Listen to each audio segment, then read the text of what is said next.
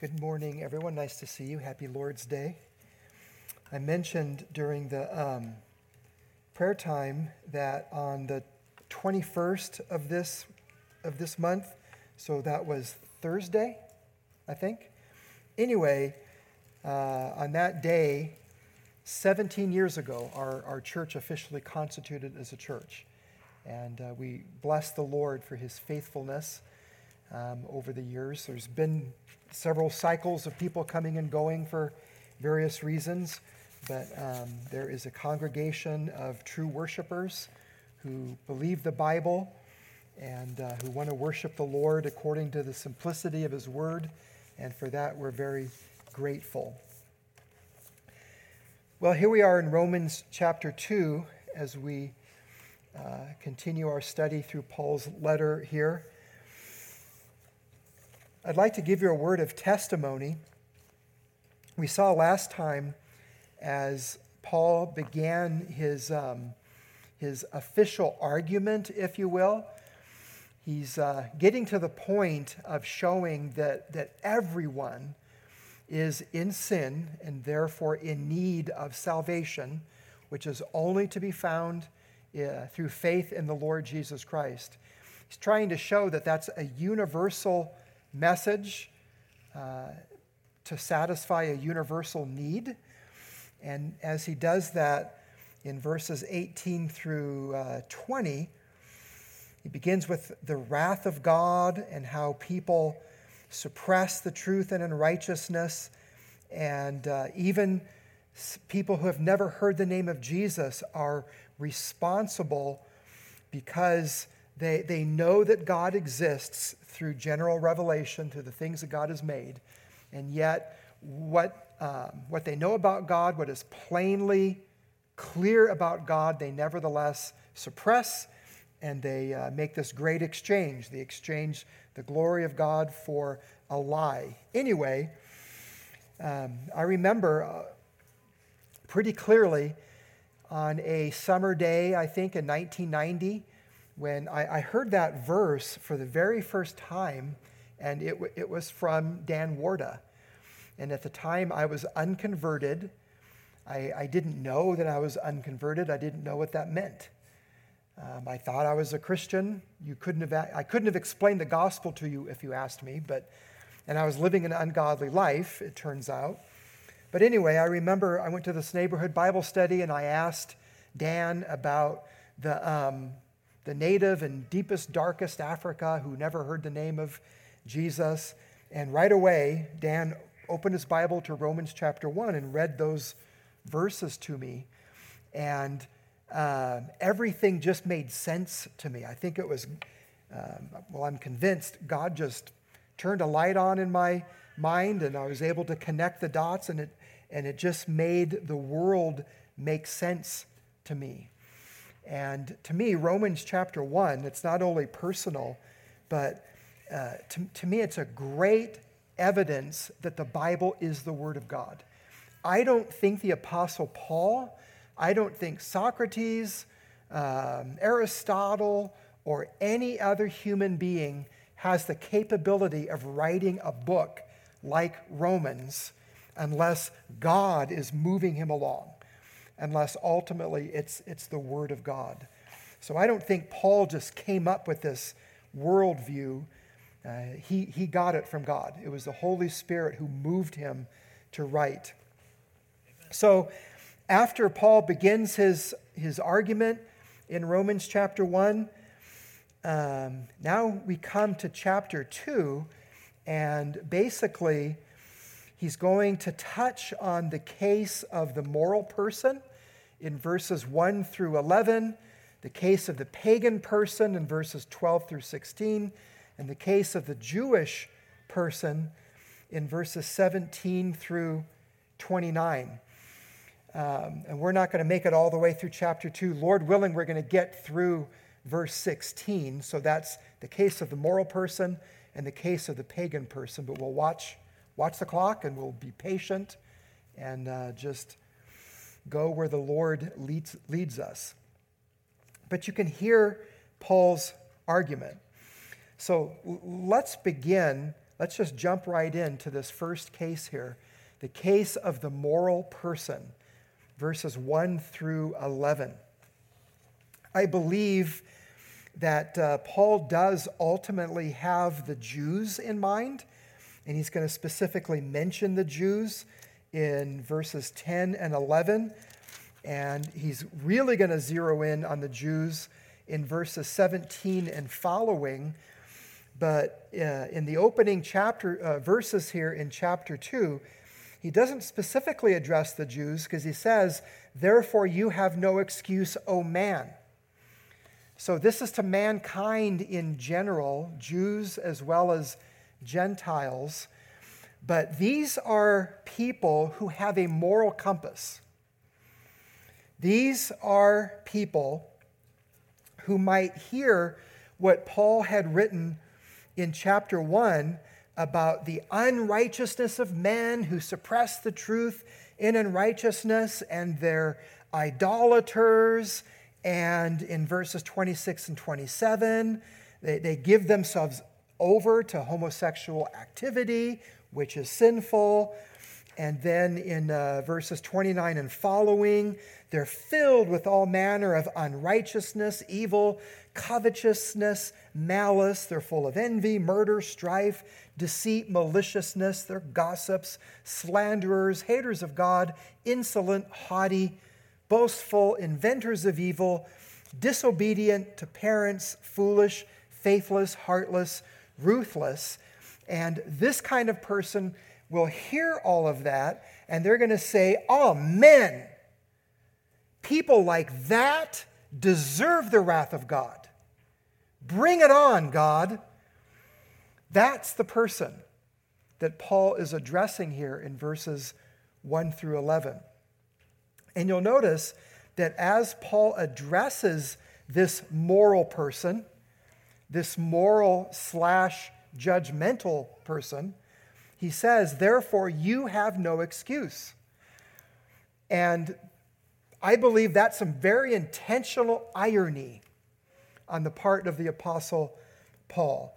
Because earlier, when it came to, to pagans, they were without excuse because God had made himself so plainly known to them, and yet they suppressed that truth and unrighteousness, and they exchanged the truth about God for a lie. So they're all without excuse. And now Paul says to the moral person who doesn't know Christ that the moral person as well is without excuse. "Therefore you have no excuse, O man, every one of you who judges. For in passing judgment on another, you condemn yourself, because you, the judge, practice the very same things." So passing judgment on another, that's the problem of the moral person here. Uh, and what Paul is describing, passing judgment on another, is basically a self-righteous person who proudly stands in judgment over others. They, they see themselves on a different moral plane. Everybody else, they, they murder, they steal, they commit adultery, they burn things down, whatever. But they, they themselves, in their own eyes anyway, are on a different plane. And Jesus described this kind of person when he gave uh, the parable of the tax collector and the publican, when he said uh, that he uh, told this parable to those who trusted in themselves that they were righteous and treated others with contempt. Luke chapter eighteen and verse nine. That's this moral person. They typically... They have a tendency to trust in themselves that they're righteous and then treat others with contempt. And in what way do moral people who judge others practice the same things? That's what Paul says at the end of verse one. "Because you, the judge, practice the very same things. Well, sometimes it's just rank hypocrisy. Sometimes people judge others for stealing, but they themselves steal in, in different ways. Sometimes they judge others for committing adultery, for being sexually impure, whatever, and they themselves are guilty of the same kind of sin. So sometimes they're just rank hypocrites doing literally the same thing. Sometimes they're just guilty of the same sins in their hearts. That's what Jesus talks about in the Sermon on the Mount in um, Matthew chapter five, verses twenty-one and twenty-two. Jesus says, you, you've heard it said of old, you shall not murder. But I say to you, if you're angry with your brother without a cause, that's the, the addition. If you're angry with your brother, understood, without a cause, then you've murdered him in your heart. And Jesus goes on to say, if, if you call your brother Raka, which means empty-headed one, idiot, or some other bad, derogatory kind of name, Jesus says you've committed murder against him in your heart. And he goes on in the same sermon, Jesus does, verses twenty-seven and twenty-eight, and he says, you, you've heard it said of old, you shall not commit adultery.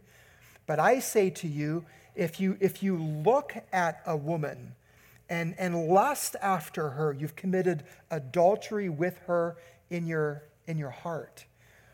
And so that's the sixth commandment, you shall not murder, and the seventh commandment, you shall not commit adultery.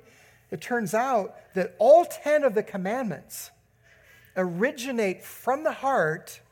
They have the, um, the violations of the Ten Commandments, Uh, have their roots in our hearts. And so th- the Ten Commandments condemn us not just in terms of our outward behavior, but in terms of what goes on inside, what we think, what we feel, our, our motivations. So that's another way in which they practice the very same things. But then also, they pick and choose from God's commandments. So I read this list of sins that Paul gives in verses twenty-nine uh, through thirty. We talked about the sin of homosexuality in verses twenty-six and twenty-seven. And this kind of moral, judgmental person picks and chooses. So this person likes to say, well, those homosexuals or whatever. And yet, they're guilty of covetousness, which Paul says in Colossians chapter three is idolatry. Or they have envy in their heart. Or they're malicious. They're gossips. They're slanderers. They're, they're haughty. They're proud. They're arrogant. Those are also sins, just as capable of condemning us to an eternity in hell, but the moral person tends to gloss over the sins that they're guilty of and to recognize the sins that somebody else is guilty of in passing judgment. And I would just remind you of James chapter two and verse ten, where James says, "For whoever keeps the whole law but fails in one point has become guilty of all of it." So in these ways, those who judge practice the very same things. Then notice verses two and three. Now Paul talks about the judgment of God. We know that the judgment of God rightly falls on those who practice such things. Do you suppose, O man, you who judge those who practice such things and yet do them yourself, that you will escape the judgment of God? Here's Paul, Paul's logic. First of all, God's judgment falls on those who do these things. Second, Even the self-righteous judge does these things. Third, therefore, even the self-righteous judge stands under God's judgment. So another example of a great exchange, isn't it? The self-righteous judge thinks that in his mind, the unrighteous are under God's judgment. Turns out that person is as well. Moving on to verses four and five. Now he talks about the moral person's presumption. Or do you presume on the riches of his kindness and forbearance and patience, not knowing that God's kindness is meant to lead you to repentance? But because of your hard and impenitent heart, you are storing up wrath for yourself on the day of wrath when God's righteous judgment will be revealed. This moral, judgmental person despises God's kindness toward others, but is blind to the kindness of God meant to lead him or her to repentance.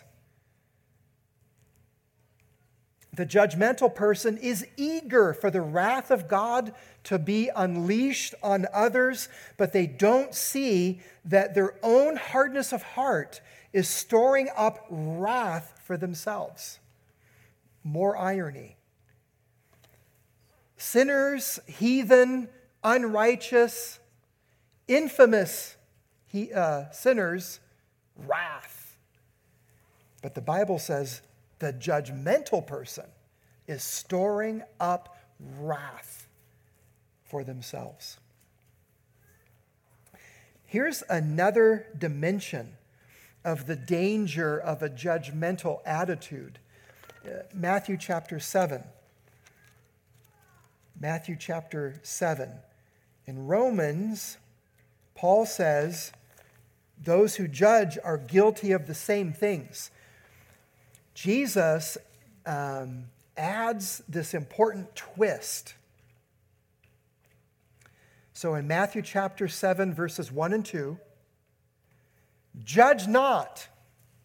By the way, side point, um, lots of unbelievers don't know a single thing about the Bible, but they know that. Judge not. Aren't Christians forbidden from judging? Well, how would you would you how would you like it if the Supreme Court interpreted the U S Constitution that way? The first words in the First Amendment are, Congress shall pass no law. Well, what if we just ignore the rest of the First Com- um, Amendment and just go with that? Congress shall pass no law. See? Congress shall pass no law. That's not what the First Amendment says. It goes on to say, establishing a religion or abridging the free exercise thereof, except in a health crisis. No, I just wanted to see if you were awake. Anyway, G- Jesus does not command Christians to judge not. Talk about taking something out of context. The whole command is judge not that you be not judged.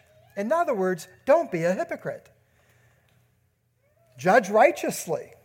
Don't judge according to outward appearances, but judge righteously. Jesus says that in another context. Here he says, judge not, because in verse two, for with the judgment you pronounce, you will be judged, and with the measure you use, it will be measured to you.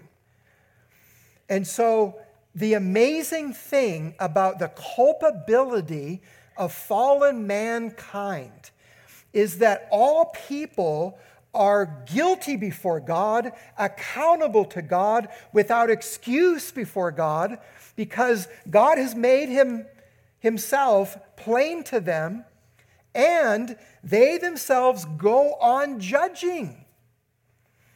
And Jesus says, even if a person like this didn't know anything else about the Word of God, they've got the Word of God stamped on their hearts. We're going to get to that. And they're using that to judge other people.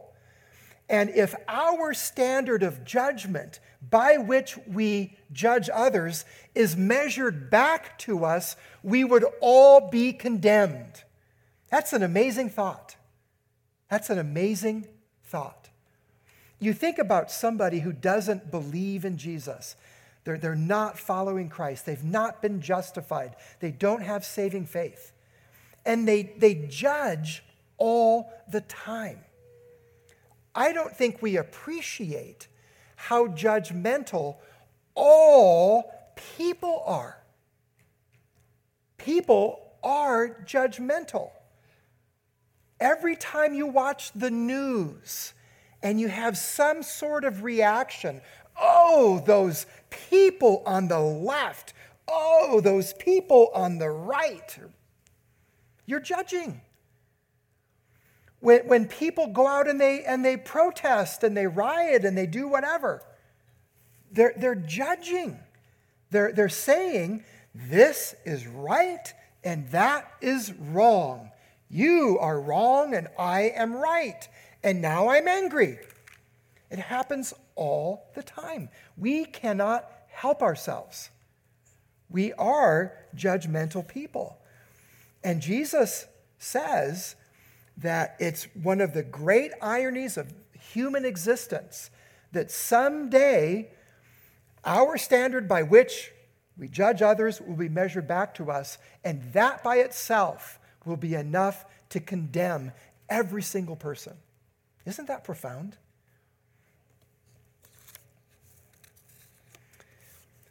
Back to Romans chapter two.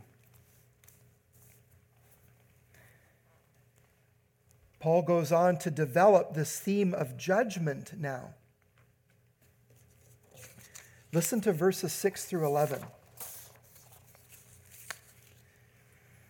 God will render to each one according to his works. By the way, let me pause there. Do you know that's what the Bible teaches over and over and over and over and over again? Old Testament and New. God will render to each one according to his works. Jesus taught. Matthew sixteen and verse twenty-seven, for the Son of Man is going to come with his angels in the glory of his Father, and then he will repay each person according to what he has done. Jesus also said in John chapter five, verses twenty-eight and twenty-nine, that an hour is coming when all who are in the tombs will hear the Son of Man's voice and come out, those who have done good to the resurrection of life, and those who have done evil to the resurrection of judgment. And then we saw last time, Paul writes in Second Corinthians chapter five and verse ten, for we all must appear before the judgment seat of Christ to, to give an account for what we have done in the body. And that's just a smattering. There's lots of verses in the New Testament that talk about how we will be judged, each one according to his works. Then he continues on. He's going to describe these two categories of people. Verse seven, to those who by patience in well-doing seek for glory and honor and immortality, he will give eternal life. That's what it means to be righteous. Verse eight, by contrast, but those who are self-seeking and do not obey the truth, but obey unrighteousness, there will be wrath and fury. The unrighteous. There will be tribulation and distress for every human being who does evil. That's the second category, the unrighteous, the evil. To the Jew first and also the Greek, But then back to the first category, the righteous, in verse ten, but glory and honor and peace for everyone who does good, the Jew first and also the Greek. And here's the point, verse eleven, for God shows no partiality. Like Wes read this morning from the N I V, God shows no favoritism. There's not one standard of judgment for one group of people and a different standard of judgment for another group of people. And I just want to say that this is why I'm against critical race theory. And a lot could be said. A lot has been said and has been written about that. But critical race theory is all about showing partiality. It's about assuming guilt on the part of people, not because of the content of their character, but because of the color of their skin, and therefore treating them as such. That's exactly what it is. If you don't think that that's what it's about, you're deceived. Look into it. Read it. Christians should not be for critical race theory. But back on topic, God shows no partiality, shows no favoritism. It's the same standard of judgment for all. Before we move on, we need to pause there for a minute and just catch our breath. Because what's the book of Romans famous for? If we fast forward into chapter three, and verse twenty, for example. Romans chapter three and verse twenty. For by works of the law, no human being will be justified in his sight, since through the law comes knowledge of sin. And then verse twenty-eight. For we hold that one is justified by faith apart from works of the law. Right? That's what we expect from the book of Romans. That's what the book of Romans is all about. It is this methodical, detailed exposition of the gospel of God's free grace. The gospel of justification by grace alone, through faith alone, in Jesus Christ alone. Well then, why does Paul write in Romans chapter two what he does about judgment, that God will render to each one according to his works? Why does he go on to say to the Corinthians that even Christians are going to appear before the judgment seat of Christ? Well, in, in a nutshell, here's the answer.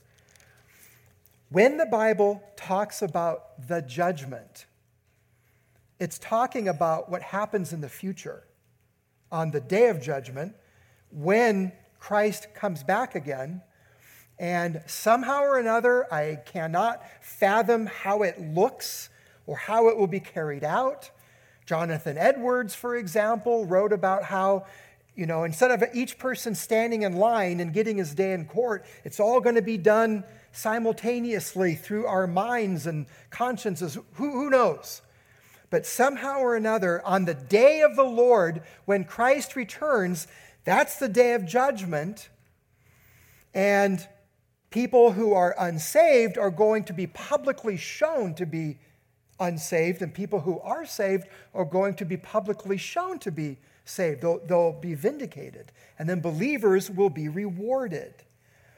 And that's because of what salvation accomplishes in somebody. So we saw in Romans chapter three, um, about in verses twenty and twenty-eight, we've, we've seen Paul talk about justification. Justification is God's legal pronouncement about a sinner who believes in Jesus. It's God's legal pronouncement that that person is righteous. God declares that person righteous, just in the sight of God. That is apart from our works.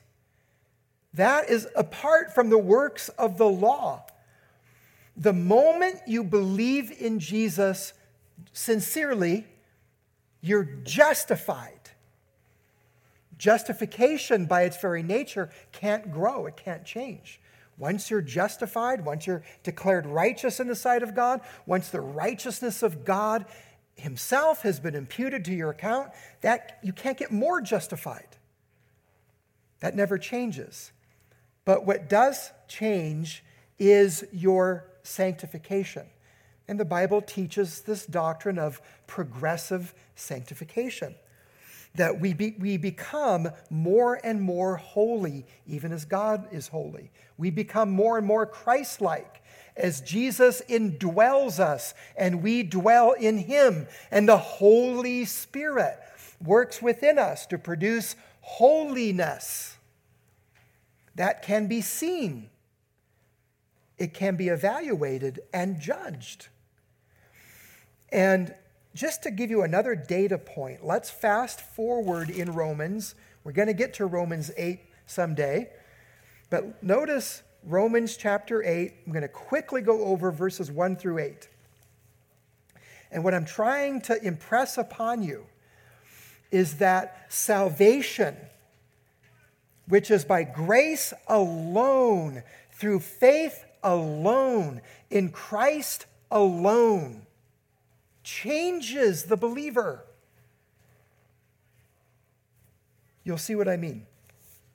Romans eight, starting in verse one. There is therefore now no condemnation for those who are in Christ Jesus. So this judgment that Paul is talking about in Romans chapter two, if you're a believer, if you're in Christ, you have nothing to fear. Your salvation is not hanging in the balance. You don't have to fear condemnation. There is, therefore, now no condemnation, present tense, for those who are in Christ Jesus. For the law of the Spirit of life has set you free in Christ Jesus from the law of sin and death.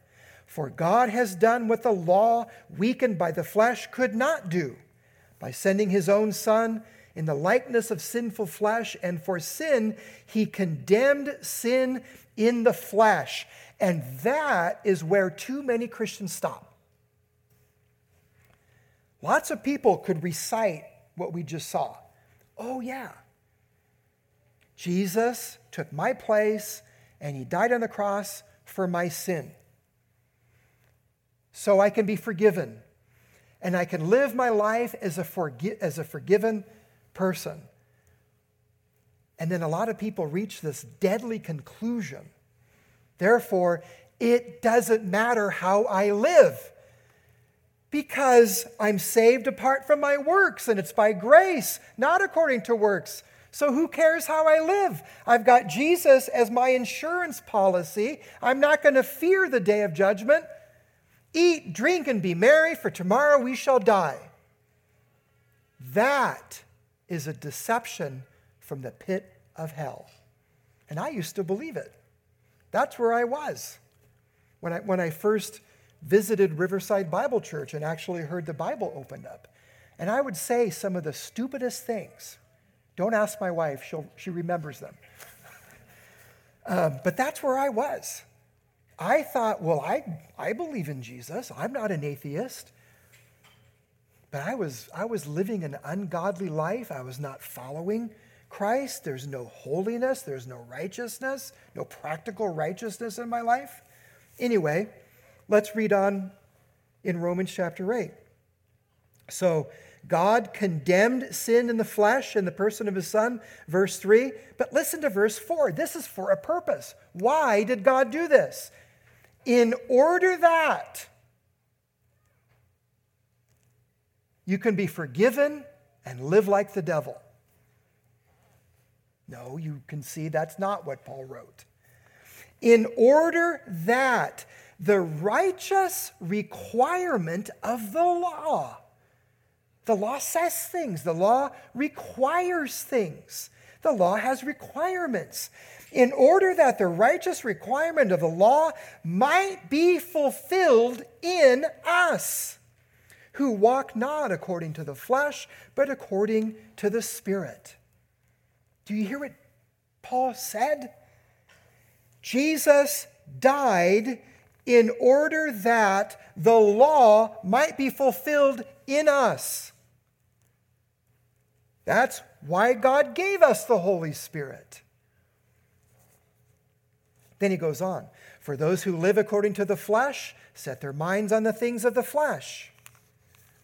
And to use his language in Romans chapter two, those who are in the flesh set their minds on the things of the flesh. Those are the ones who are self-seeking and do not obey the truth, but obey unrighteousness and will receive wrath and fury. But those who live according to the Spirit set their minds on the things of the Spirit. Those are the ones who by patience and well-doing seek for glory and honor and, and immortality, and who receive eternal life. Verse six, for to set the mind on the flesh is death, but to set the mind on the Spirit of life is peace. And then verses seven and eight are so important. For the mind that is set on the flesh, that is the mind that is in bondage to the sinful nature, the mind that is enslaved to sin, that has not been changed by the transforming grace of Almighty God through the gospel. That mind that is set on the flesh is hostile to God. It's against God, doesn't like God. It's at war with God. It's in rebellion against God. It does not submit to God's law. Indeed, it cannot. Now, that's an amazing statement all by itself.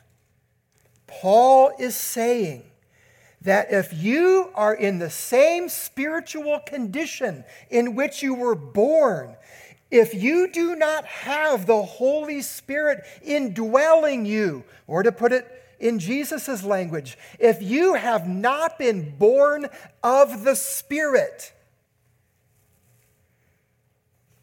then you have that kind of mind that is hostile to God, does not submit to God's law. Indeed, it cannot.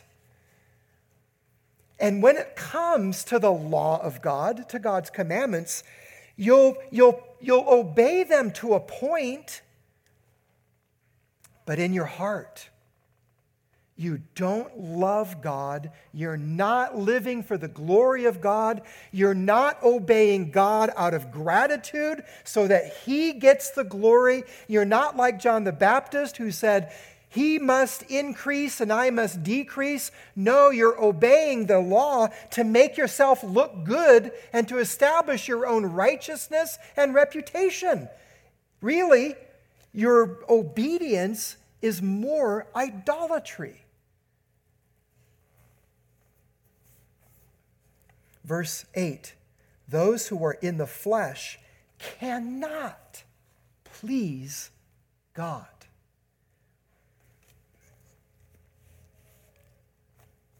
By contrast, those who are not in the flesh, in other words, they've been born of the Spirit.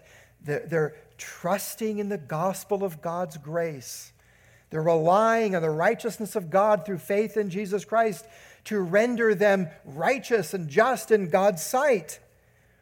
They've been adopted into the family of God so that now they're children of God. They've been given the right to be called children of God. They and they alone please God.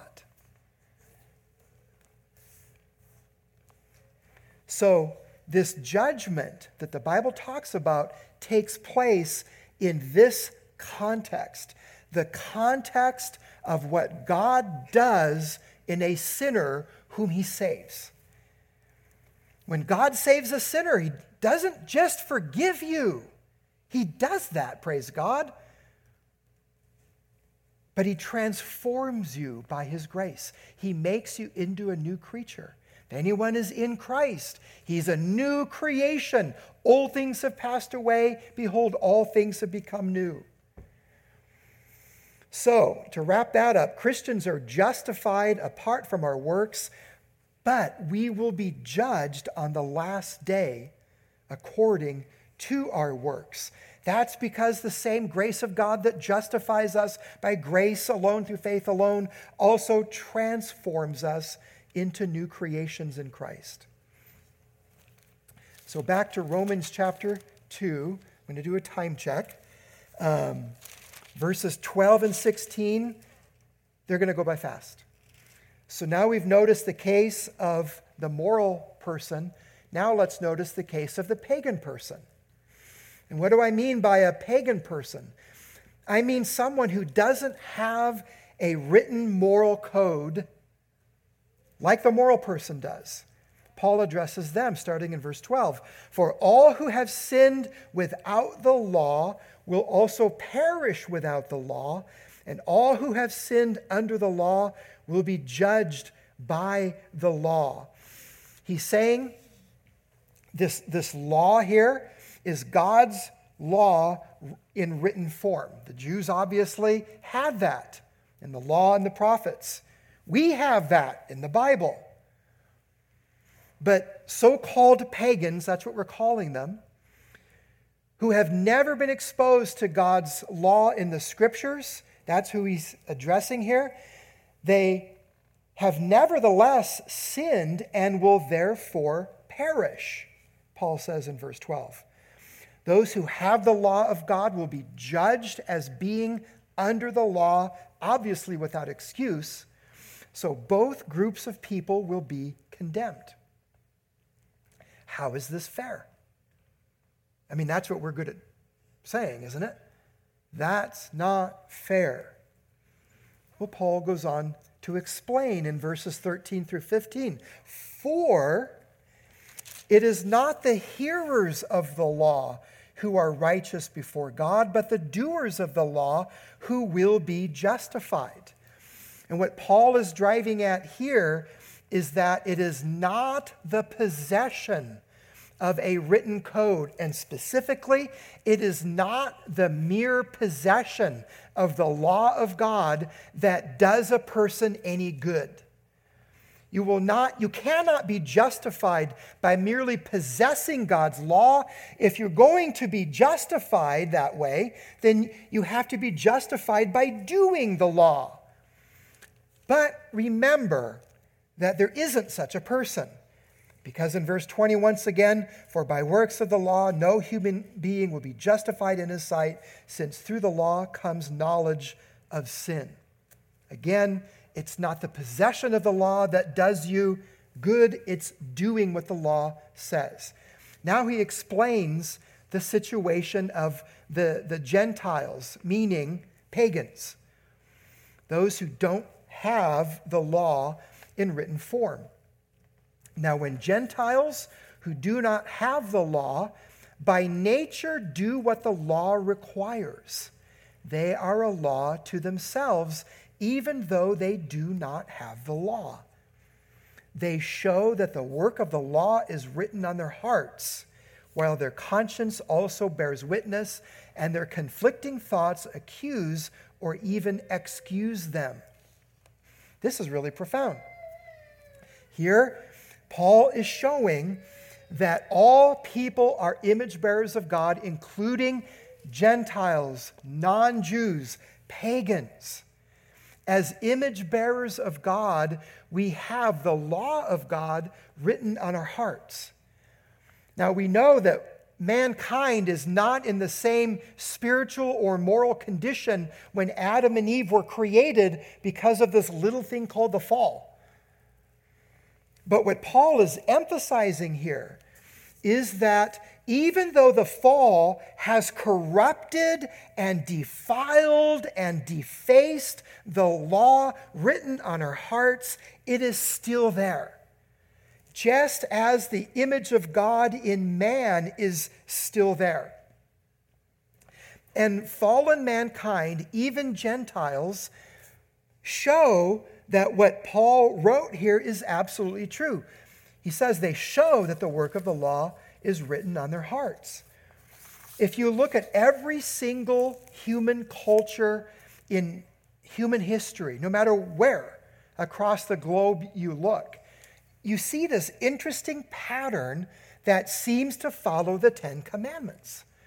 So human beings tend to agree that there is a God or gods who deserve to be worshipped. Fallen human beings without the law tend to agree that parents should be honored and obeyed, and it's wrong to murder. And adultery is wrong. You shouldn't take your neighbor's wife. It's wrong to steal. It's wrong to lie and to bear false witness, et cetera, et cetera. This is the law of God written on people's hearts. And so Paul is showing that even though the Gentiles don't have the Bible, they don't have the law of God in written form like the Jews did in terms of the Old Testament, and now like we as Christians do, they still are in possession of the law written in their hearts. And so that is not what separates us. What separates us is doing what the law says. And so that is what the law points to in verse sixteen. Paul says, he brings up the subject of judgment again. On that day when, according to my gospel, God judges the secrets of men by Christ Jesus. Paul says, this is his gospel. And we saw him preach this gospel that included judgment on Mars Hill in Acts chapter seventeen and verse thirty-one. When he told those Athenian philosophers that God has fixed a day on which he will judge the world in righteousness by a man whom he has appointed, and of this he has given assurance to all by raising him from the dead. Acts seventeen, verse thirty-one. And you'll notice that Paul says that it is his gospel that says God judges the secrets of men. That's what the book of Ecclesiastes teaches in the Old Testament, chapter twelve, verses thirteen and fourteen. The book of Ecclesiastes says, fear God and keep his commandments, for this is the whole duty of man. This is everything. This is man's all. This is what life is all about. For God will bring every deed into judgment with every secret thing, whether good or evil. So it's not just what you do, it's what you think and how you feel and what motivates you. So the case of the moral person and the case of the pagan, super quickly, two takeaways. If you're a believer, beware of a judgmental attitude. Beware of a judgmental attitude. We are called to discern the difference between right and wrong, truth and error, good and evil. And it's inevitable, whenever we do that, we're going to be told that we're judgmental. That's kind of par for the course. But we have to be careful to avoid a Pharisaical spirit. Remember, they trusted in themselves that they were righteous and despised others. Be careful how you think about unsaved people. Don't despise them. Don't look down on them. Don't think that you're in a different category. We're all in the same boat, headed to hell, but God, in his mercy, reached into that boat and saved us, rescued us. But we all deserve the same plight.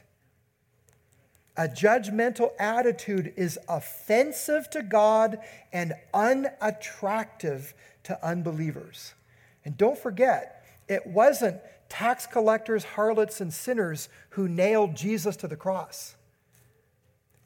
It was those very people who trusted in themselves that they were righteous and despised others. And then finally, if you're an, uh, an unbeliever with us this morning, and I don't know who you are, I can't read your heart, only God can.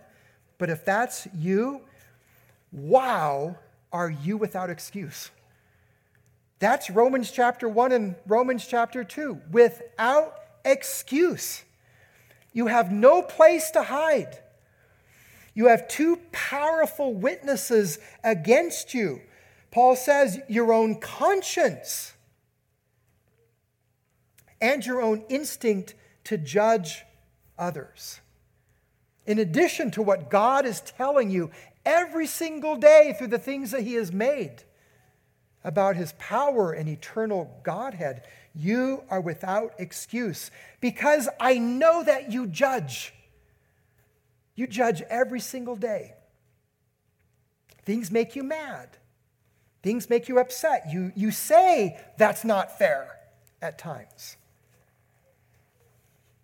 By doing that, you are showing that you're made in the image of God. You know the difference between right and wrong, righteous and unrighteous, but you're not using your own moral standard honestly, comprehensively, and accurately towards yourself. You think you're good, you think you're righteous, you're not. And to someone like that, the Bible says, come to the Lord Jesus Christ today. The Lord Jesus, who himself is the Lord, our righteousness. Humble yourself in the sight of the Lord, and he will lift you up. He'll save you even today. Let's pray. Excuse me. Lord, we thank you for the glorious gospel. We thank you for how it saves us from wrath and for how your grace makes a difference in our lives. We pray, Lord, that you will help us to leave this place not just instructed intellectually, but uh, may we be transformed by the renewing of our minds. And Lord, we pray that today would be the day of salvation for any who do not know you uh, up to this point. Save sinners, we ask. Show the gospel to be the power of God for salvation to everyone who believes. But we pray in Jesus' name. Amen.